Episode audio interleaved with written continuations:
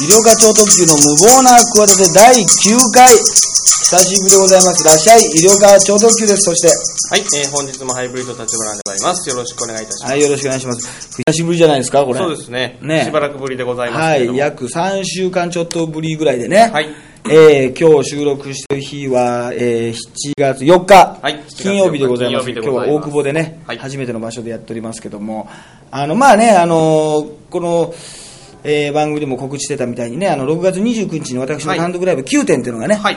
えーありましたので、それがまあちょっと、直前だったということでね、しばらくちょっとお休みさせていただきまして、はい、あのーそれがまあ終わったばっかりでね、大体それはまあ、あの、こうね、上半期のね、ちょうどはいはい。上半期のいろんなニュースをやるんですけど、はい。その後にもう、なんか語りたかった話題出てきたね。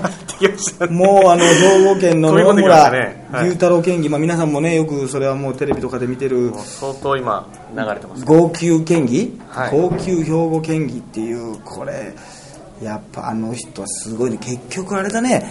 やっぱりあのいつもそうなんだけどさ、はい。こういうことがあるとさ、はいはい。あの本来の趣旨がままたずれるんだよね。毎回よくね私よくカツラの人がいたらね、はいはい。必ず趣旨がずれるってはい。言ってんだけどさ、姉は建築士がねああ、はいはいはいはい。そうそうあのカツラ取ってつつるつるになって出てきたらさ、はい。はいはいはいやっぱみんな髪型も偽装とか言っちゃってさマンション偽装の本来の趣旨をね見失うっていうさあったじゃない、はいはいはい。そういうのあったけど今回もそのまあいろいろ出張費をいろいろねなんかもう計上してそれがもうとんでもないみたいなことなわけでしょ、はいそうです。政務活動費がね、はい。あの領収書添付せずに、そうそうそうあのそう結局内容もなんか記憶も曖昧で、2年間でね480万分計上してたっていうことで、はい。でまたねこれ言ってたのがさ、はいはい。兵庫県の城崎温泉。らしいですね。城崎温泉というのは豊岡市ってところにあってねこれ私のむちゃむちゃ地元なんですよ。もう友達が住んでるようなところですからね。城崎温泉に。行ったらもう本当にもう、まあ、本当にふるさとですから。ふるさとのふるさと。もうびっくりしましたよ、その高校なんか、豊川高校ですしね、はいはいはいその城崎温泉から友達、クラスメートが通ってましたから僕のあの最寄り駅じゃないですよ、僕の最寄り駅は江原って駅なんですけど、はい。まあ、そこから15分とか20分ぐらいですし、本当のまあ、あの今もう前は郡だったんですけど、市に合併して、同じ豊岡市になりましたしはい、本当の地元なんですよ。だから、関西の人にとっては城崎温泉というのはね、ちょうど大阪、京都から2時間ぐらいで行けて、はいはいはいもうね、あの、すごくいい、本当にねこれ、ね皆さん誤解しないでください。いい温泉場なんですよ。本当にね。ね、だから、はい城崎温泉自体に罪はないわけですよ。何の罪もありませんね。ね。ええで、こんな形でね、あのーまさかピックアップされるとはね。ええそうですね。こういった形でね、城崎どう、温泉どう思ってんだろうね。俺はね、ちょっと正直直。嬉しかったんだよね。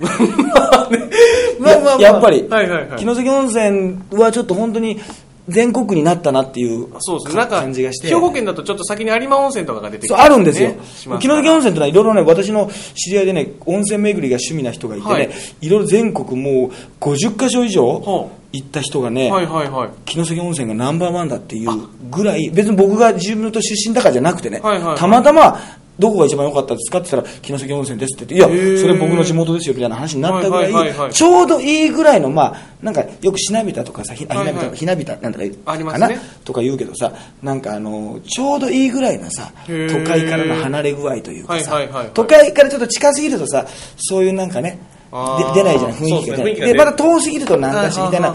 ところも適度にちゃんとまあ回るところもあって外湯っつってね外湯巡りっていろんなのもあったりして、すごくねあのいいんですよ。はああとちなみにねあの日本エレキテル連合はいはいはい。ダメダメダメ。相手城崎出身だよ多分。あ、そうなんですか？あの片方どっちか。ちょっとどっちかが分かんない。けどあの白い方？あ両方あ白い方か、はいはいはい。ぬ塗ってる方か顔。あ、はいはいはい。あいつ多分城崎の出身ですよ。あ、そうなんですね。そうなんですよ。だからじゃあ同郷なん初めて会った時に、はいはい。あのすごい話した後にうちのライブに出てもらって話した後にはい「ゆうこさん私あの城崎出身なんです」って言われて「いやいや早く言えよ」って。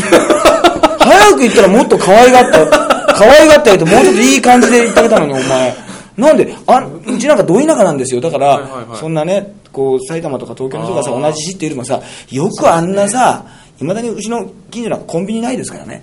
そんな田舎で出てきたから、まあ、ミラクル光とかもたまたま一緒なんですあ、けど、はいはいはいはいはい。あの同じ豊岡市なんですけどね、あの俳優の今井正幸さんとか、みんな意外といるんですけどね。そうですよ、結構いらっしゃる。だけどそんなところだからさもっとさその親しみを持って対応できたのにさ最後の方に帰り際に言いや 言ってさ、逆にムカつきましたよお前。もっと早く言ったらお前はもっと可愛がってやったんだよもっと可愛がるって言い方おかしいけどさなんかね、意味がちょっとエレキテル、そうそう、別にエレキテル連合のねもうあいつもだからどう思ってるのかちょっと聞きたいけどね。ああ、そうですね。城崎温泉。いいとこです。でもこの、あれだな、この、なんかみんなね、まあなんかモノマネ、でもモノマネしやすい人が出てきたね。あの、アンガールズの田中君がモノマネしてたけど、早速やってらっしゃいだって今この日刊スポーツ読んでたら、この文章、もうさ、この文章化するのが難しいじゃん。ああいう、もう激高してさ、はいはいはい。叫びだから、はいはい。うわーみたいな俺が立、これをそのまま言うとね、はい。俺が立候補して、うわー、誰に投稿しても同じやと思って、うわー、この世の中の世の中を、あー、変えたい、命がけで一生懸命やっときになったんです、みたいなはいはいはい。文章になるわけですよ。文字にしたらね。文字にしたら。はい。だまあ、皆さん、まあ、YouTube とかね、はいはい。まあ、ニュースで見たから、はい。何がちょっとすごいなと思ったら、あれだね、人間普通さ、感極まるポイントってさ、はい。あるじゃない、はいその文脈的に、例えば、実は私、田舎に病気の母親がいましてとかね、はいはいはいなんかそのはい、家族のことを言うとか、子供はい。が実はとかうんうんうんうん、なんかね、そういう自分に身の身近なキーワードとかがあの、子供の頃に。実はみたいな、なんかその思い出があるとかさ、そういうキーワードが、はい。あの、出てくるはずなのに、高齢化社会が、うわーって、そういうさ、よくそこで泣けるなというさ、普通はそこでさ、あの、泣けねえだろっていうさ、そうですね。うんうんうんあそこですごいなんか急に泣き出したんですよね。なんかそうそう、誰に投票しても同じや、わーっていうさ、はいはいそこで泣けないじゃない。なんかもっと、実は私は議員になるために、子供の頃にすごく、ええ実はもうこんなこと言ったらあれですけども、貧しくてですねえとかさ、えそういうことならわかるんだけど、その、振り幅というかさ、なんかこうバイブレーションじゃないけど、こう心のこの、グーってこうさ、なんかバイオリンが上がるポイントのキーワードがさ、もう全然共感できない、あの、とこなんだよね。そうそう。そうそうそうそこが、そこがすごいよね。うん。珍しい、珍しいなと思って。全然理解できないです、確かに。うんなんでそこで泣いてんだみたいな。そうそうそうそうそう。いや、だから、でもあと、これ全然関係ないけど、もうちょっとこの人若いかと思ったよね、なんとなくね。見た目そうっすね。見た目ね。はい。これ絶対自分より年下だと思った。はいはい。40? 47だから同じ、ちょっと上、上ぐらいですよ。ね若く見えますね。この人はすごいね。この人大事に育てたいね、この人はね。うんいや、だからあれが消えちゃったよね、あの、ヤジがあ。セクハラヤジが。はいはいはい。セクハラヤジっていつも思うんだけど、セクハラヤジってくると、必ずセクハラ親父って書いてるみたいな感じしちゃうね、あれ。いますね。なんかねね、セクハラやじ、セクハラあの、はじ。鈴木さん？はいはい、鈴木議員。あの、鈴木議員もさ、どちらかというと、この人もさ、割と多分、本来悪い顔じゃないと思うんだよ。うんうんうんここの龍太郎もね。はいはい龍太郎もなんだけど、あの、その鈴木さ、知事もさ、あの、要するにね、あの人もさ、はいあの、多分本来の顔はあんまり悪くないというか、どちらかというと男前じゃない？そうですね。きっちりした顔といいうはいはいはいはい。でもあれだね、ああいうふうにセクハラでみたいなことのフィルターをかけてさ、あの人を見たわけじゃない？はいそれまであの人のこと知らないじゃん、我々。はいはいはいそしたら急に、うわ、なんかスケベそうとか、女になんかね、すごい偉そうでわかりますっていう感じするから不思議だよね。いいですね。あれね。本当そんな感じにな見えてきますよね。うんそうそうそう急に変わるっていうあれがそうじゃなくて普通に選挙ポスターとかだけ見てたらさ、あ普通になんかどちらかというと年齢よりも若く見える爽やかな人だなぐらいかもしれないのにそう,、いうなんか特にやっぱ性的なことでさスキャンダルとか事件になると急に見えるって変わるっていう内芝みたいなもんだな内芝ですよ内芝なんか爽やかだったと思わない？柔道でさめちゃくちゃメダリストでさはい実績もあってさどちらかというといい顔じゃない。イケメンですよね、どっちかっていうと。いい柔道家らしからぬというかさ、なんかそういうや柔らかい雰囲気あったり急にこういう顔がやっぱり逆に良くないのよ。何が逆なんだろう。こういう顔顔が逆になんかスケベなんだよね、みたいな。急になんか内芝的な感じあるね、まあ、ただハゲてなかなくてよかったなと思ったけどね。ね、二人、そうですね。二人がハゲてたらもう両目もうその特に鈴木さんのやつとかね。えーいやあのでもヤジもさあれも結局後の犯人分かんなかったでしょ？あ、うやむやの。これからもやるのかねあれなんか。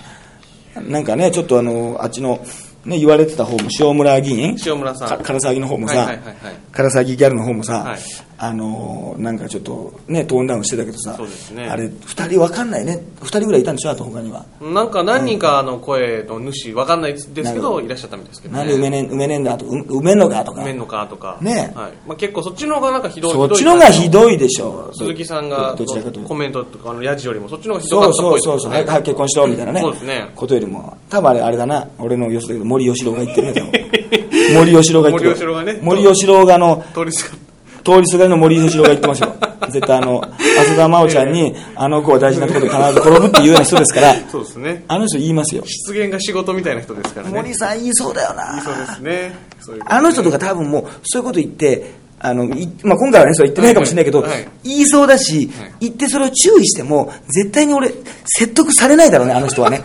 もう絶対にああいうもうはおじいさんとかさ、石原、あの、慎太郎とかもそうだけど、説得、説得できないんだよ、もう。はい。もう何を言われようがね。ちょっとジャンルも違うけど、猪木とかも説得できないんだよ、もう。猪木さん、そうですね。もうなんかさ、はいまあ、年齢もあると思うんだけどさ、言うこと聞いてくんないんだよな。うんそうだからね森さんがね言ってるような気がするなあれはな、ね通りすが通りすがりの森喜朗がね、はいあの言ってんじゃないかと思うしねごめんのかって言ってそうです。そうそうね なんかそれ高田信彦のやれんのかみたいな感じないのかっていうのは昔そういうのもありましたけどね、どどうなんでしょうねあれもねうんまあ、うやむやのままなんか終わっちゃいそうですね。なんかね、あの、セクハラヤジの方は。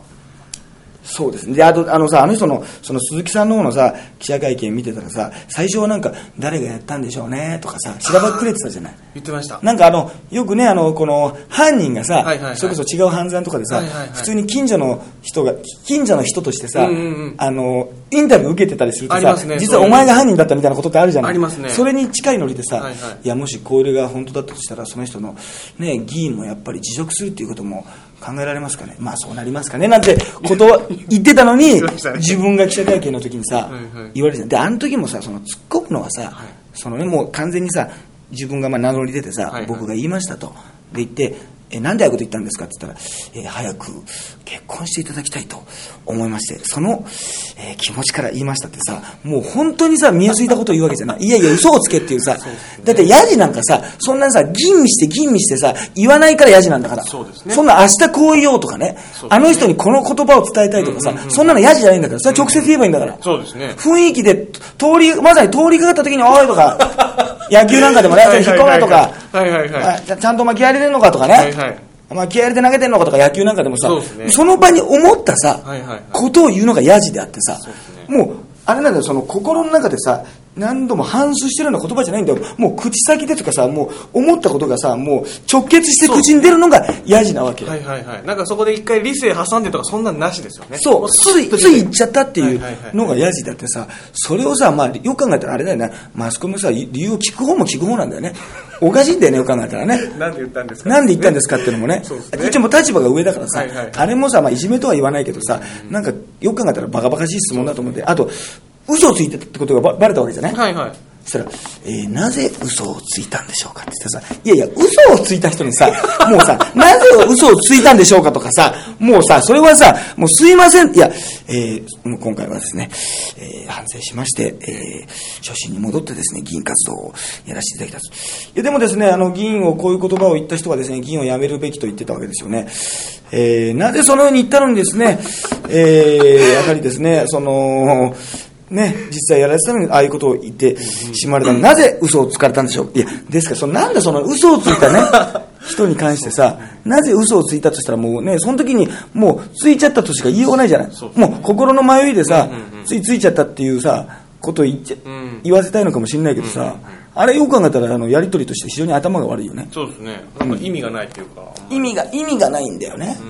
うん。もうそんな嘘を嘘ついんで嘘ついた？もう嘘ついた人はね、嘘つく人なんだから。というかみんな嘘つくんだから。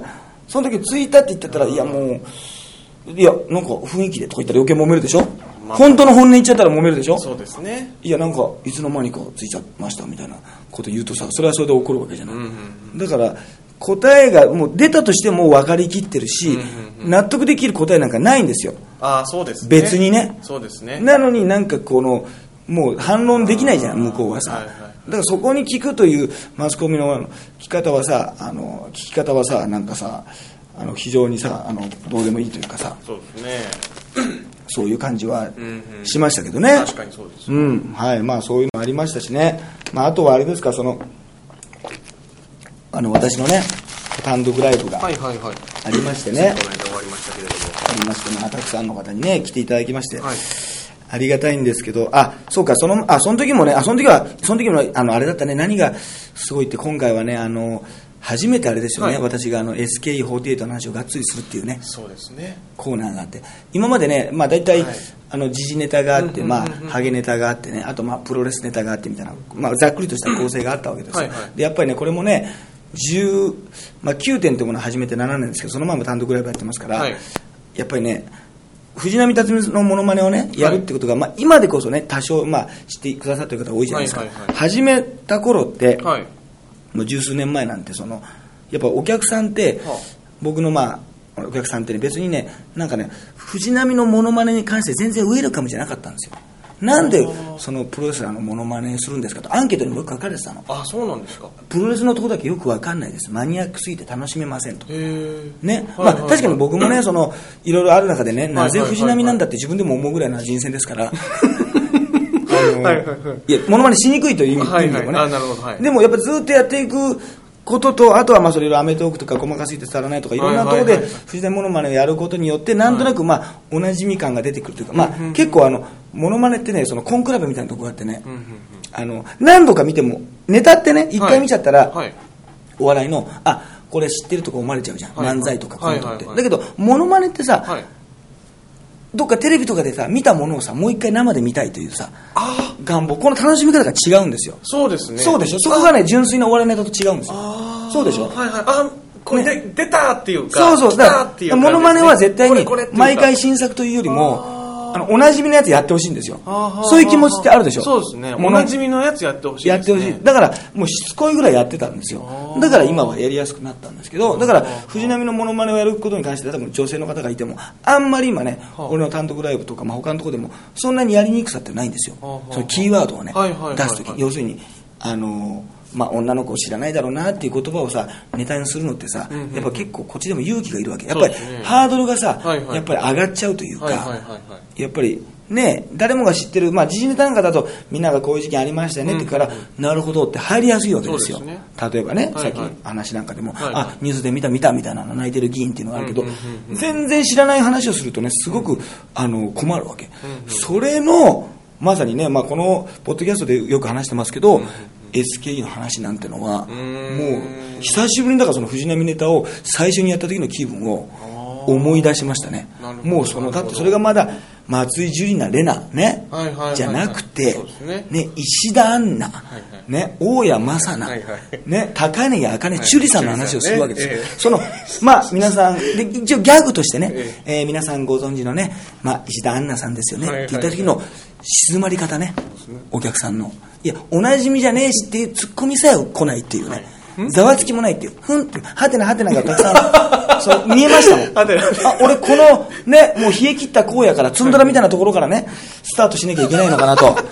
もう大変ですよあ。ー急にさっきまで暖かいねねところでやってたのに、急にこう寒々とした空気で始めなきゃいけないんだなっていう感じがあって、まあ、このね、内容的には結構、ポッドキャストでも話させていただいたんで、その割愛しますけど、まあ、結果的にはね、昼の部なんかね、アンケート見たらね、SKE の話が一番面白かったですって書かれてることが多かったです。これはなぜかというとね、はい。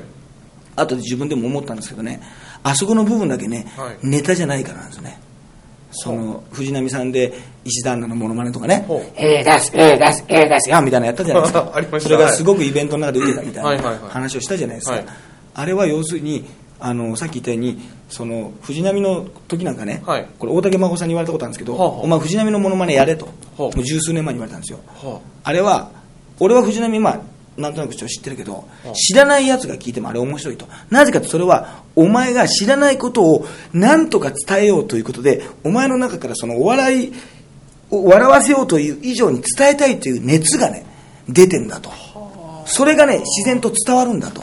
そのが、それが逆にくだらないんだと。ね。なるほど。その熱が。熱がなんか非常にバカバカしいパワーを生んでんだと自然にと。ね。それがいいんだだからあれはやるべきだってことを言われたのだからそれと同じで今回はそのね決してそのみんなが聞きたいテーマとかそうそうっていうテーマではないわけです。SKE だって AKB の総選挙のね話ならまだしも SKE のチュリカメラ店の話なわけですよ。チュリカメラ店もう知らないことだらけなんですよ。シュリさんも知らないしシュリさんがカメラを趣味でやってることも知らないしその鳥が好きだってことも知らないしね、もうしもう関門があたくさんあるわけですよ。ね。知らない関門がいっぱいありすぎて、もうなんか通るのもでアイドルのはい話っていうことでそんなに興味が出る話題でもないわけです。はっきり言ってね。それは絶対そうですよ。はっきり言ってね。だからあのーそういう部分で初めてああいうお客さんの前で、まあ、ポッドキャストでね、立花君の話とかとは違ってさ、はいはいはいもう150人ぐらいのね、お客さんの前ではいはいやるわけじゃない。そうですねれまで正直さ、俺 SK の話なんか9点でしてないわけ。はいはいはい一度もしてないわけ。はいはいね、AKB の話題はさ、まあ、もちろんありますよ。はいはい。だけど、してないから、ブログなんかではもちろん書いてるけど、うんうんうんお客さんの生の感じっていうのは分からないから、すねすごいドキドキしたわけですよ。はいはいはいね、そのやっぱりパワーっていうのが多分出たから、で、お客さんが、僕がね、じゃあ、あの、なんかキャッチレーズとかってありますよね、うんうんみんなの視線をいただき、眉みたいなこと言ったら静まり返るわけですよ、みんなが。ねそしたらはい。俺って変わっちゃったなみたいな こととか、自分でこう入れたりとか、冷静、ね、まあ冷静と情熱の間だったら冷静な方ですよみたいな、ならないでくださいみたいな、はいはいはいまあその話もね、あの中山美桜と辻人生のね、離婚問題の時にえ、冷静と情熱の間うんうん普段通りみたいな話はしたんですけどね。ね。とね、特に興奮もしてませんし特に落ち着き払ってもいませんみたいな話もしたんですけどそういうなんかこうキーワードを混ぜながら、あのちょっとこうねファンになりながらちょっとこう世間のこの一般のこの認識に戻るっていうそのさじ加減というかでまたよく考えたらねその SKE の話をね藤波で例えるっていうむちゃくちゃなことやってるわけですよよく考えたら。わかりどっちも分かりにくくないっていうね。あどっちも分かりやすくないっていうね。そうですね。そうでしょ、おかしいんですよ。よく考えたら。そうですね。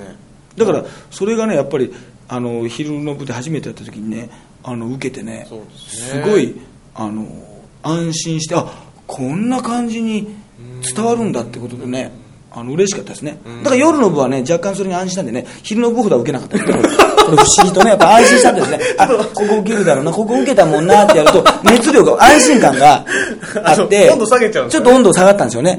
必死さがなくなっちゃってこれ良くないです。人間の良くないところですね。一回安心慢心しちゃって勝手にもうすぐ慢心しちゃって3時間の間にね もう人間のダメなところですね。本当に。でもだから最初だからあれに関しては昼の部の方が確かにすごい受けてましたからね。だからもう分かんないからね。わかんない。どう出るか。下手したらあのコーナー多分10分ぐらいはあったのかもしれないけど、はいはいもうあの怖かったわけ。他はさなんとなくさ、うんうんうん。ね、テーマとか話題もさ、うんうん。まあこういう話をするからそんなにね、お客さんとこう心が離れるってことはないかもしれない、はいはい。これに関してはそういうことあるかもしれないなと。うーん思いましたか？らでもね前回のその6月9日ですかね、はい。やったイベントのはいはいはい。お客さんも多分何人か来てくれたかもしれないから嬉しいですね。そうですね。もただ一つ気になるのはねそのね実はですね6月29日っていうのはね、はあの私のお手伝いしてくれる芸人の比嘉燃える君も気にしてたんですけど、はいはいはいその SKE のですね、はいはい。名古屋の劇場で研究生公演って言いますかですね、はいはいまああの SKE って3チームあってその下にですね、まあその下のまだ若手たちのあのまあ、グループがあるわけで、はい。グループというか正規メンバーになれない、はいはいその公演が久しぶりに、はあというか初めての公演があったんですよ。アップカミング公演夏みたいな。はい。だからね、はっきり言ってね、はあの要するに SKE のその箱推しっていうか全体の推しの人からするとすごく注目のは見ておきたいっていう初日公演だったんですよ。だから比嘉君なんかもね多分まあ音響やってくれてますけど多分心はもう名古屋に飛んでたと思うんですよ 本当に医療家さんのやつ割ってるわけじゃないと。まあ、彼は優しいからね、医療家さんのね、そのライブのお手伝いの方が先に決まってたから、大事ですと言いながらね、なんでこの日なんだと。この野郎と。よりにもよってね。え。まあ、当たるかどうか分かんないですけどね、あの応募して抽選あ、抽選ですから、でもで、ありまして、多分ね、あのーなんかね、書き込みとかね、ツイッター上のやつ見たらね、あの、医療家さんのやつをね、はい6月29日、アップカミング公演が決まったって言って、医療家さんのライブもね、控えてたけど、すいません、こっちに行きますっていうね、あの、医療家さんのライブも考えてたけど、はいはいあの、そちらのライブにね、行かせていただきますみたいなね、はあはあの、当たったんで、みたいな書き込みありましたね。あ、そうっすかで僕としてはその両天秤じゃないけど医療科のライブにも行こうとしてた SKE のその研究生公演にも行こうとしてたって考えてくれた人がいたってだけで嬉しいですけどね。まあまあまあ、そうですね。そうそう。はいなんならもしかしたらあれかもしれないですね。あの、あの時にね、僕のチケット買ってくれてた人もね、あの、研究生高生当たったらそっち行っちゃうかもしれない。買ってたけどね。ええええそっちにね、行った方がもしかしたら SK ファンとしては正しいかもしれないです。まあまあ僕もそっちを勧めるかもしれないです。いや、まあ行ってくださいと。そうですねええこっち後で DVD で見れますからと。はいはいはいはいあの、まあ、SK ファンとして当たりましたから。いや、わかんないですけどね。ええだからまあ、あの時のやつも来てくれたら嬉しいですけどね。でねはいはい、これブログにも書いたんですけどはね、その研究生のリーダーとも言えるね、はいはいはい。あの、なぜかね、すごい、総選挙では17位。もう全体で17位ですよ。17位なのになぜか研究生というね、松村香織さん、はい。我々、我らがカオタンっていうのカオタンさんはい。カオタンさんがですね、あの、ちょっとね、あの、実は、絡みがね、私ちょっとニュースになりまして、まとめサイトで、はいはい。はいまあ、これどういうことかというと私があの SKE 学園というですね SKE の番組に、まあ、2度目なんですけども、うんうんうん。4月以来呼ばれてね、はいはいはい。また行ってきたんですね、はい。前回はなんかまあコントをやる感じで今回はまあいろんなトークをやるということで、ね、7月6日が初回放送かな、えーピスカパーのチャンネルのね、ピグチャンネルかな、はいはい。そこで放送するんですけど、はい。あのまあ、そこでアイドルの方とまた SK の方とメンバーとね新しく絡んで,、はいはいはい。で次の日にそのせっかく名古屋に行ったんで、はい。その SK の公演をねちょっと見に行かせていいあただいたんで夜、そうなんですよ。あのチーム S の公演ですかね、はいはい。でその前昼間だったんで普通に、まあ、時間もあるんでちょっと単独ライブが近かったんでね、うんうん。ちょっとあの喫茶店に入ってネタを考えたりとかしうんて、あんまりその名古屋から栄までって結構歩くんですけど歩けない距離でもないから、普通にブラブラしてたんですよご飯食べて、あはいはい。そしたらそのカオタと遭遇してしまったというねええもうたまたまですよね本当に普に通にあれ何通りっていうのかな？錦通りとかなのか？ちょっとその辺僕あんまり詳しくないんで、はいはい。曖昧なんですけどとにかくまあ普通に酒屋の方に歩いてたんですよ、はいはい。そんなになんか繁華街とかビジネス街みたいなところを歩いてたら、はい。あのまあ普通に歩いてたら、まあ、短いすごい短い歩横断歩道があって、はいはいはい。前にまあ歩道歩道橋と歩道橋じゃないな普通にまああの橋があってね。えそこで、まあ、前に自転車で待ってる子がいて、えはいはいはい。普通にあ女の子が、まあ、自転車でいるなってぐらいですよ、うん。別に普通に、はいはいはい。そしてパッと何気なく顔見たら、うんその松村香織さんだったんですよ。で松村香織さんという人ははいよく自転車でね、はい。名古屋の街を爆走してるってネタにしてるんですよ。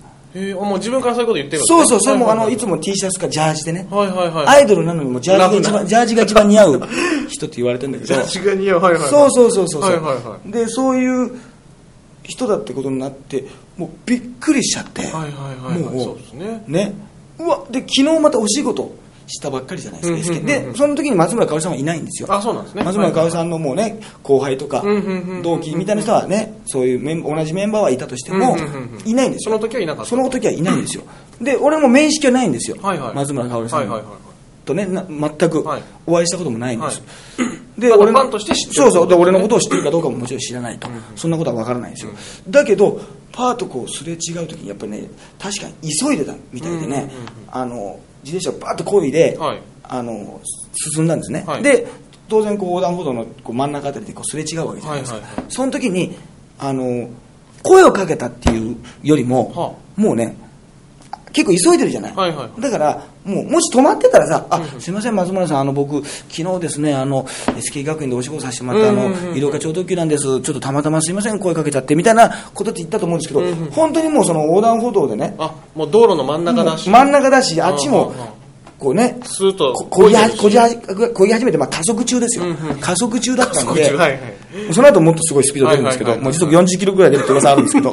まあ爆走してる噂いらっしゃいますからね。噂ですよ、はいなんでなんとすれ違った瞬間にもう普通に、まあ松村さんってもう声が出ちゃったんですよ。松村松村さんとかじゃなくてもう漏れちゃったというか。漏れちゃったんですよ。松村さん。心の声が。あ本物だっていうか、はいはいはいはい。松村さんってもうもう言うとはねなしに声が漏れちゃったんですよ、はいはいはいはい。で別にそれにねはい。あのまあすれ違ったのはもちろん聞こえたとは思うんですけど、はい。関係なくスーッと行っちゃったんですよ。はいはいはい。で横断歩道だから当たり前だから渡,、まあまあまあ渡んなきゃいけないでしょ。どれも反対側に渡って、うんうんうん。そしたら渡ったところにまたあのな渡ったところにちょっと橋があったのかな、そしたらなんか止まってくれて、はいはい。俺もちょっと振り向いて見てたらね、はい。あのちょっとはもう10メートルぐらい離れてもうもっと離れてたかな。離れてたけど「ありがとうございます」って言って走り去ったんですよ。そうだった。だから、はいもう完全に医療科超特急だってことは、もう認識してされてないですね。されてないと思いますし別にそのまま行ってもね、俺としては別に、おすごいこれは名古屋で、名古屋住んでたってね、なかなかそう見れるもんじゃないからあの伝説のね、もうファンとしては、名古屋の街をチャリでカウタンが爆走っていうのはもう、なんかそれ見たら幸運になれるとかね、ラッキーなことがあるとか、はいはいはい。受験に受かるとか、まあわかんないけど、まあラッキーな出来事なわけですよ。はいはいはい。それが見れてただけでもう大満足だったんだけどあの、それがね、声かけていただいてで、なおかつ、なんか知らないけど、モバメかな、そういうなんかファンの人のメールで、ファンの人に声かけられたみたいなことをつぶやいてたらしいのね、実は。はいはいはいはい。で、俺がブログに、まあ今言った感じの文章を書いたら、はいはいはい。そのググタスっていうね、はい。もう本当にその17位になるぐらいですから。うんうんうん。もう17位って正直すごいんですよね。あと一つやったら選抜メンバーですよ。アンダーガールズってね、カップリング曲のセンターにもうんうんなるぐらいで、もうすごいんですよ、実績としては。うんうんうん。あの、なのにね、SKE の選抜に選ばれないっていう、まあそれはいいんですけど、そういうね、運営から睨まれてるのかな、そういうね、非常に難しい人なんですよ。はいはいはい。ファンはすげえ後押ししてんだけどね、はいはいはい。なんかこの運営の会社側からはね、そんなに優遇されてないっていうね、だからこそファンが応援するっていうね、非常にもう泥臭いね、あの、アイデアで勝負するっていうね、アイデアは将来的にはあの人なんか、絶対会社がなんか起業してね、あの、女社長になるんじゃないかと。やり手のね。なる、それぐらい頭がいい子ですよね。まあ、戦略というかね。そういう方なんで、俺はとか、どちらかというとアイドルとしてというよりも、この一、その人間としてちょっとすごいなと、尊敬してるような部分も正直あるんですけどまあ、そういう方なんで、あのね、本当に、そのググタスってものすごいみんなが見るわけですよ。それで、多分ね、これね、まとめサイトよりも早くね、はい本人が気づいたっぽいんですよね。ゆりばさんのブログに。そうそう顔の本人が反応したとそうそうそう。まとめサイトでよりも、本人が、はいあのーね、はいはいあれは、医療科超特急さんだったんですね。あの、すいません、なんか、ば爆走しててみたいな。はいはいはいわ街であ声あったら私にもまた声かけてくださいね、みたいなことをあげて、はいはいで、ちゃんと私のブログまではいはいリンクで添付してくれたんですよ。そのググタス。だからワンクリックで僕のところに来る。そしたらもういつもの8倍。アクセス数。アクセス数。スチールカメラ店に行った時もまあ4倍ぐらいになりましたけど、はいはいはいさらにまた倍。やっぱり17年のパワーすごい。だからそこがまた簡単じゃないですか。そのググタス見たら添付でなってるかそうら。ですね。そう。僕なんか添付するね、力ないからもうすぐね、いつもね、よくわかんないんですけど。だけど、はいはいもうカオタンもそういうのも得意ですから、やってくれて。であのいろいろ書き込みもしてくれて俺もじゃああの出会いたいよみたいな、ね、でもスピード出しすぎは危ないよみたいなね、ことを言われてたりもしましたけどいやちゃんとあの車道を走っておられましたけどねあの川田なんか歩道を走っちゃダメだよとかいろいろ注意書きがありましたけど、ちゃんとその辺ルールは守ってた守ってられましたけどなんかねそういう書き込みがバーッとあってねファンの方もね。でなんかどちらかというとほのぼのしたエピソードというか対面してすごいですねみたいな感じで。割と好意的にねええファンの方も捉えていただいてねええ。よかったからね。いやカオタンこれはまあいつかねまたお会いできるかどうかわかんないですけど。あれないんあれば嬉しいですしなんかあのーありがたかったですね。ちょっと感謝。してますよ本当に。SKU お便り先に反応するっていうところがね、なんかあの、面白いですね。いやそれがやっぱりネットの鬼だなあの人はね。いや本当顔だだから他のファン、あのあのアイドルの子はやっぱりええ。エゴサーチじゃないけどさ、自分の情報とか全部さ、見たらさ嫌なことが書いてあってさ落ち込んだりするから見ない方がいいって場合もあるじゃない。そうですね。情報ってねありますね。何でもファンの意見をさ。全部さもう何でも聞いちゃうとさ逆に傷つくってことあるけどカオタンは多分強いからね、はいはいはい。多分あと好きなんであの人ね。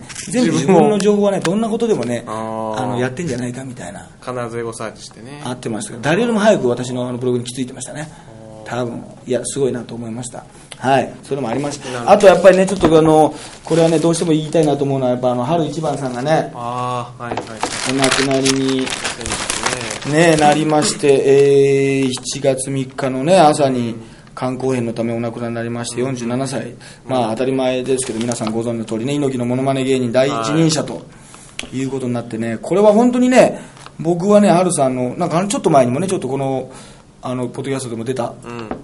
ちょこちょこっと確か、うんはい。出たんですけど、話題の中これお世話になってるんですよ。まずやっぱり猪木のモノマネじゃないですか。そうですねで、藤波のモノマネ。はいはいってことで、やっぱ挨拶に行かなきゃいけないってことで、もうね、14年、5年ぐらい前ですかね。はいテレビでもっと見てましたよ。はいはいはいあの、ウルトラクイズとかはい見て、もう大爆笑して好きでしたけど、はいはい三股さんを通じてはい、一緒にね、あの、新日本プロレスのね、東京ドーム大会見たことあるんですよ。あそうなん1月3人並んでその時もね、あの、やっぱりね、試合中にね、はい。あの、ウイスキーのボトルね、バーボンかな、なんか持って飲んでるんですよね。で俺お酒しか飲まないんだよ、ご飯食べないんだよ、みたいなこと言ってて、いや、これは、まあ初めて会った大先輩ですけど、はいや、大丈夫なんですか、体みたいなこと言ってて、はいはいはい。でずっと一緒に見ててね、確か、橋本と小川があってね、橋なんか小川がね、橋本をね、こうとんでもない目に遭わせたっていう、なんか伝説の試合があるんですけど、はいはいはい。それをまあ一緒に見てて、はい。で、あのその後お食事もね、はい。一緒に行かせていただいて、はい。で、見ました。で、初対面なのに初めて会ったのにね、なんかね、ハルさんのお家にね、はい。あのい行かせていただいたんですよ、へー。見ます、3人で。はいはいはい。で、要するに、僕のことを多分ハルさんはその時に初めてご存知で、で、15年ぐらい前だから、今言ったみたいあの、さっき言ったみたいにね、藤波のものまね始めた頃でうんうんう、ん。そんなにメディアでやってないんですよ。なるほどなるほど。だけど、やっぱりね、それこそね、あの、藤波ものまねってのは三股さんとの絡みの中でできたんでうんうんうんうん、いや、医療科ってね、これ芸人がいてね、仲良くしてるんですけど、藤波のものまねうまいんですよ。つってうん、どうなんだ、おいじゃあやってみろ、おい、なんつって、春さんがね、はいはいこう言うわけですよ。は、い。猪木ものまねで。はいはい。さいや、猪木さん、もう本当にね、嬉しいですね。うん、やっぱこういう感じでなかなかね、できあれなんですかね、つってうん、似てるな、おい、うん、なんつって、はいはいはいはい。もうすごい、だから逆に喜んでくれたんです。ああだからもう可愛がってくれるというか、はいはいはね、年齢よくまたそんな変わらなかったんですけどね、はいはい。まあキャリアは10年ぐらい違いますから、あはいやっぱ猪木の、ね、弟子が藤波なわけじゃないですか。そうですね。だから、ね、モノマネ的にも、はいはいはい。じゃあ僕、やっぱり藤波さんの弟子なんで、春さんにやっぱちょっと、よろしくお願いしますみたいな感じで、リスペクトもありますしね。はいはいはい。だから、飛龍革命って言ってね、ええ猪木と藤波が一番、うんうんうん。まあ、あの、有名な沖縄の体育館での、ね、やれんすかやれんのか、やれんのか、おい、ね、まややみたいなね、のがあるわけですよ。はいはいその絡みをね、もうね、よく考えたらね、ハルさんがね、まあ多分、ハルさん先頭だと思うんですけど、はい僕からね、その、できるんですよって言ったら、あの、なぜかハルさんの家のはいマンションのはいロビーでね、やったんですよ。せめてね、家の中に入ればいいのに、お家に行って、途中でマキさん、やりましょう、マキさん。これ何なんですよ、何なんこれが。やれんのか、おいだったらぶち破れよ、自分で、お前。ね、これが新日本プロレスの流れじゃないですか？そうじゃないですか？やれるか、おい。まだだわみたいな。この張り手を、張り手合戦をやるといはいうのをやって、マンションの奥さんが家で待ってたんですけど、奥さんはね、もうドア開けてどうぞどうぞって言ってるんですよ。はいはい。なのにはいはい、まだせめて入ってば、入ればいいのにはいはい、近所迷惑なのに、その夜ですよ、結構。そうですね。ロビーではいはい、その玄関の前ではい今の誰が多いっていうのを、張り手合戦をやるっていうね。で、それですごく奥さんの印象が悪いっていう。だって、そりゃそうでしょ。そうですね初対面のよくわかんないやつが初めて家に来て、夜夜にね。ええで、あの、自分の旦那を張り手するっていう。で、なおかつ猪木さんも藤波さんの張り手の方が強いんですよ。ああはあはあはあはもうなんか2倍、3倍のイメージなんですよ。あなるほどなるほどがガクッとくるんですよ、猪木さんがぐらっとくるんですよ。だから、やっぱ僕も、かバカだからもうあはいの加減が分かんないからハルさんは割とペチンぐらいなのにはい、バシンみたいな、からやって、ええ、はいちょっとハルさんのね、鼓膜が破れるっていうね、本当に？なんか破れるというか、なっちゃったんですよ。その後。はいはいはい。で、もう大変な、それはね、その時は大丈夫で、はいはい。何時か後に電話がかかってくるようになって、はいはいはい。あの方本当に長電話が好きで、はいはいはい。よく電話がかかるようになってきたんですよ、ありがたいことに、はいはいはい。その時に、あの、鼓膜が破れたってことで、で、さらに奥様に嫌われるというね、あんまりじゃあ出会いはいや、でもそうなんだ。だけど、これがすごいのが、普通はもう、すいません、本当に申し訳ないですって。ね、もうね、本当になんか、あの張り手って難しくてね、やっぱりね、ちょうどこのほっぺたとか耳にやっちゃったらねうんうん、どんなにね、素人でもね、いや、もうキーンってなっちゃうんですよ。破れるっていうか、ちょっとまあダメージになるんですよ。やっぱこの、なんか、この首のあたりで叩かなきゃいけないですね。本当は。この方が音もするし、これね首の音を、下を叩いたら音もするし耳だと音はしないし、はい痛いしはいはいはい、鼓膜には危ないしってことではいはいは、いすごい気をつけなきゃいけない。でもそれが分かってなかったから。はいはいはいで、また憧れのハルさんと再現したから。はいはいはいロビーでね、あの、マンションだから、でもその時、いや、本当ハルさんすいませんって言ったら、猪木ズムですよ。どうってことねえよ。構うことはねえよ。つって。だから感謝していただいて、まあ感謝、ね、もうこっちはね、もう本当に感謝ですよ、本当に。だから、それでね、よくね、あの、かか、電話がね、かかかってかかってきてね、それから何がすごいってね、あれなんですよ、その、誰も聞いてないわけですよ。お客さんいないんですよ。なのに、いきなり、で、まあ、春一番出てるじゃないですか。はいはいあ、どうもって言ったら、ほい、藤波元気か、おい。うん、何してんだ、おい。なんつって、もう、もういきなりモノマネなの。はいはいはいいや、よきさん、今ちょっとね、もうライブのね、もう手前でね、うん、今、楽屋でしょ。うんそうか、お前。相変わらず似てるな、おい、なんつって。もうその猪木と藤波のまま15分ぐらい喋るっていうね。えー、すごい。誰も聞いてないです誰も聞いてないですよ、二人で登場してる人にはね。まあまあまあ。そうそうそうすそう。ごいなそういうことやって、で、なんか僕のことそういうふうに可愛がっていただいたんで、まあ、だから奥さんもねうん、割と途中からはもう、旦那が可愛がってたらしょうがないなっていうことであの、やや可愛がっていただきましたけど、はい や、でも本当に、いやでもよくしていただきました。本当奥様にもね。そうなんですよ。で、やっぱりその、猪木さんのモノマネがたくさんいたんですけど、これはもういろんなところで有名なんですけど、その前っていうのはね、子供の頃から猪木モノマネってあったんですよ。だけど、なんだバカ野郎、なんだこの野郎って言って、来い来い来い来いってこう言って顎を出してねなんだバカ野郎で止まってたんですよ。今みたいに猪木さんの普通の喋りってのはなかったんですよ。はいはい猪木さんが国会議員になったりしてね、はいはい。いろいろこう、あのリング上とかさ、うんうんあといろんなところでこう、例えば皆さんはキューバという国をご存知でしょうかと、うんうんまあまあ最終的にね、政治家になるわけじゃないですか、うんうん今もなってますけど、はいはい。そういういろんな素の喋りってことをやったのがハルさんなんですよ。でハルさんっていうのはまあ極端な言い方で言うと、プロレスよりも猪木の方が好きなんですよ。猪木以上に猪木より好きなものはないんですよ。もう神様ですから。プロレ普通だったら僕なんかプロレスファンで藤波ファンじゃないですか。藤波さんも大好きですけど。プロレスあってのっていうね。あってのっていうのもありますよ、はいはいはい。だけどもう猪木さんが好きなんですよね。もう猪本当に猪木信者なんですよ。だからやっぱりもうそういうなんだバカ野郎みたいなのだからいろいろ話してたのその時に、はいそのなんだバカ野郎みたいなね表面的なね、はい。誰でもできる猪木モノマネ俺はやりたくなかったんだと。ー。だから初めてそのネタの番組かなんかで、はいはいはい。その皆さんはキューバということをご存知でしょうか？いけるかおいなんていうそういう普通のスーツを着た猪木。はいはいはい。その喋りをやったんですよ、はいはい。今だったらでで123だとかさ、はいはい。今そのスーツ着てやるじゃない、はいはい。今日もね負けてしまいましたよみたいな、はいはいはいはい。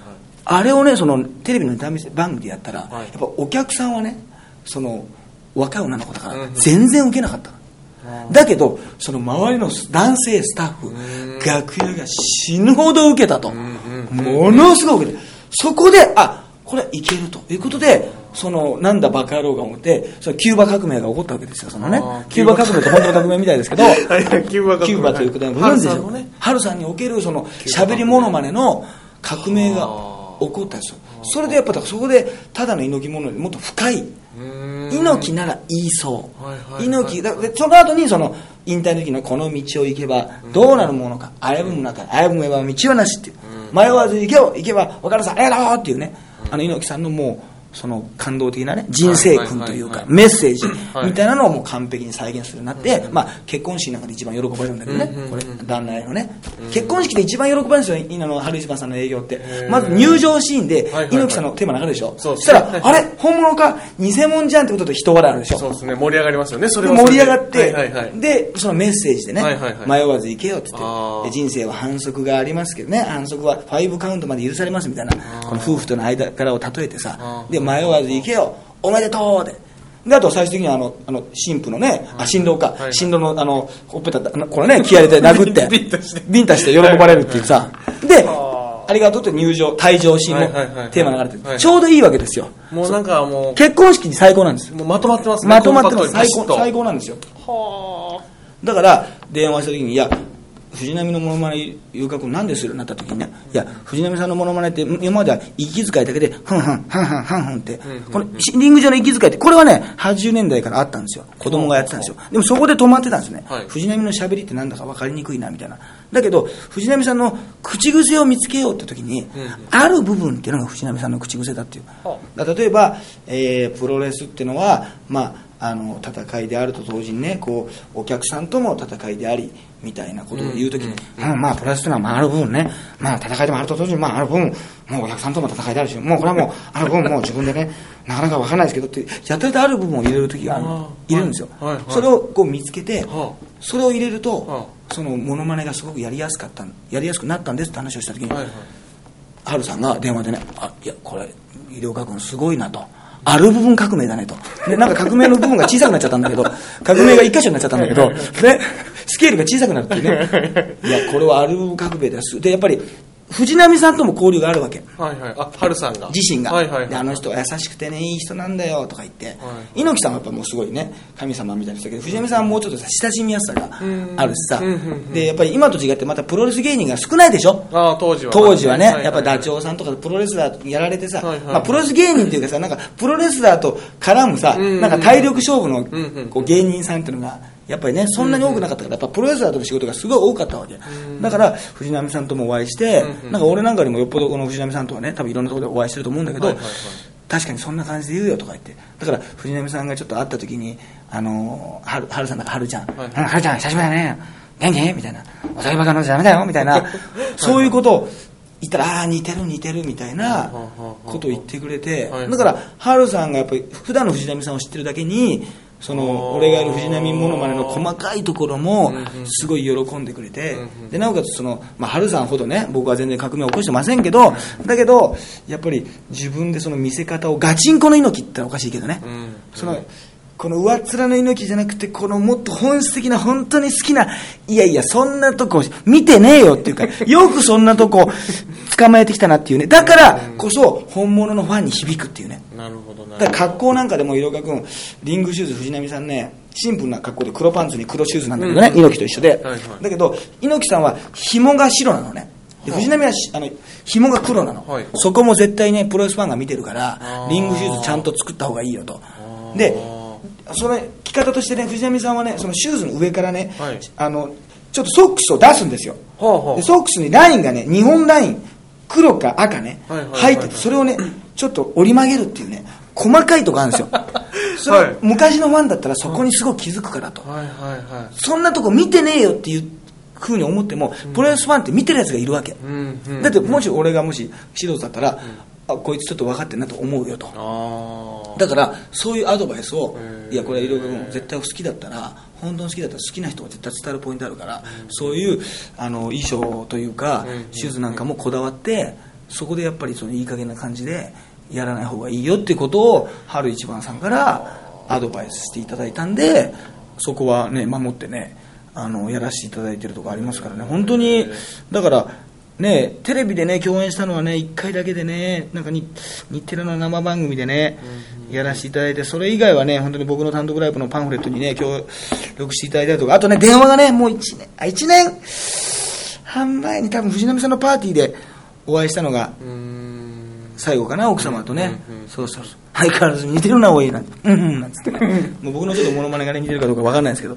いや本当にねちょっと春さんにはねちょっとねお世話になりましたんでまだねお若いですけども本当にちょっとご冥福をねお祈りしたいと思います。そして春さんありがとうございました。ありがとうございました。はいということで久しぶりのね、えー無謀な企てでしたけどまあ次回からはちょっと元のペースに戻りますか？そうですね、ええ。あのランキングはなかなかあの、箸にも棒にもですけれど。